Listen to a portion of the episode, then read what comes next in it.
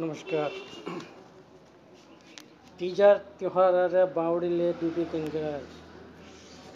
गनगौर राजस्थान का राज्य का पारंपरिक त्यौहार है।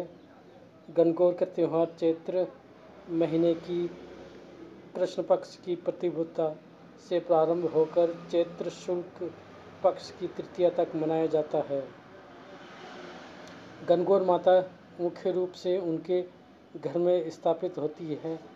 जहाँ कन्या का नवविवाह हुआ हो और आसपास की सभी महिलाएँ, कन्याएँ उन्हीं के घर में गनगौर की पूजन करती हैं। परंपरा के अनुसार विवाहित स्त्री प्रथम गनगौर पर्व पीहर आकर ही मनाती हैं। महोत्सव के दौरान कोई भी स्त्री कन्या माता गनगौर की पूजा अकेले नहीं करती इसके लिए स्त्री स्त्री का जोड़ा बनाना पड़ता है? सभी महिलाएँ ईश्वर और गौरी की पूजा करती हैं। वह अपने सुहाग की लंबी आयु मांगती हैं। कुंवारी कन्याएँ अपने अच्छे वर की कामना करती है। गंगेर को लेकर पुराणों में अलग अलग कथाएँ हैं। चैत्र शुल्क प्रतिपता को पार्वती जी अपने पिहर आई थी। वह चैत्र शुल्क शुल्क पक्ष तृतीया को भगवान शंकर उन्हें वापस लेने को आए थे। भगवान शंकर के आगमन पर बहुत स्वागत की गई और खुशी खुशी विदा किया गया। दुलंडा से घर में, मंदिरों में गनगौर स्थापना होती है और इस दिन से 16 दिन तक रोज़ सुबह इनकी पूजा, अर्चना की जाती है। सभी कुंवारी कन्याएँ व विवाहित महिलाएँ नए वस्त्र पहनकर गणगौर पूजती हैं। सुहागिन महिलाएँ सुहाग चिन्ह धारण करती हैं और सोलह श्रृंगार करती हैं। सजने में कुंवारी कन्याएँ भी कम नहीं रहती। इस दिन गली गली में से एक मधुर गीत की ध्वनि सुनाई पड़ती है।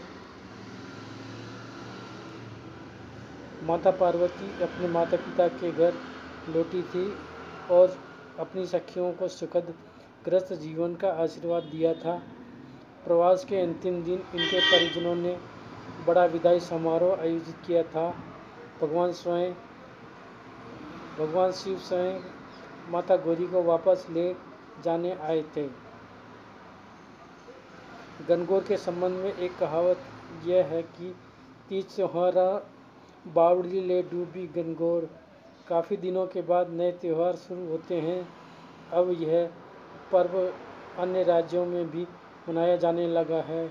रजवाड़ों के समय में इस त्यौहार को राजकीय दृश्य प्राप्त था, अतः सामूहिक उत्सव या मेले देखने को मिल जाते हैं।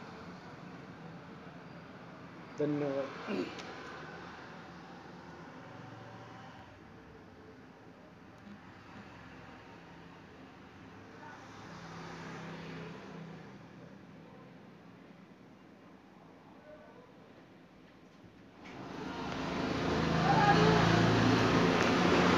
दो साल से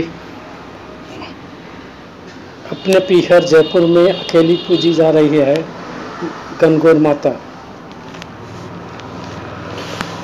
धुंडाड़ की गनगौर माता, माँ पार्वती, दो साल से ईश्वर जी शिव के बिना अपने पीहर जयपुर में जलाने डोली में अकेले पूजी जा रही है।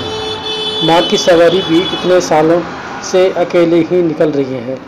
दरअसल रूपणगढ़ के महाराज सामंत सिंह के समय वहाँ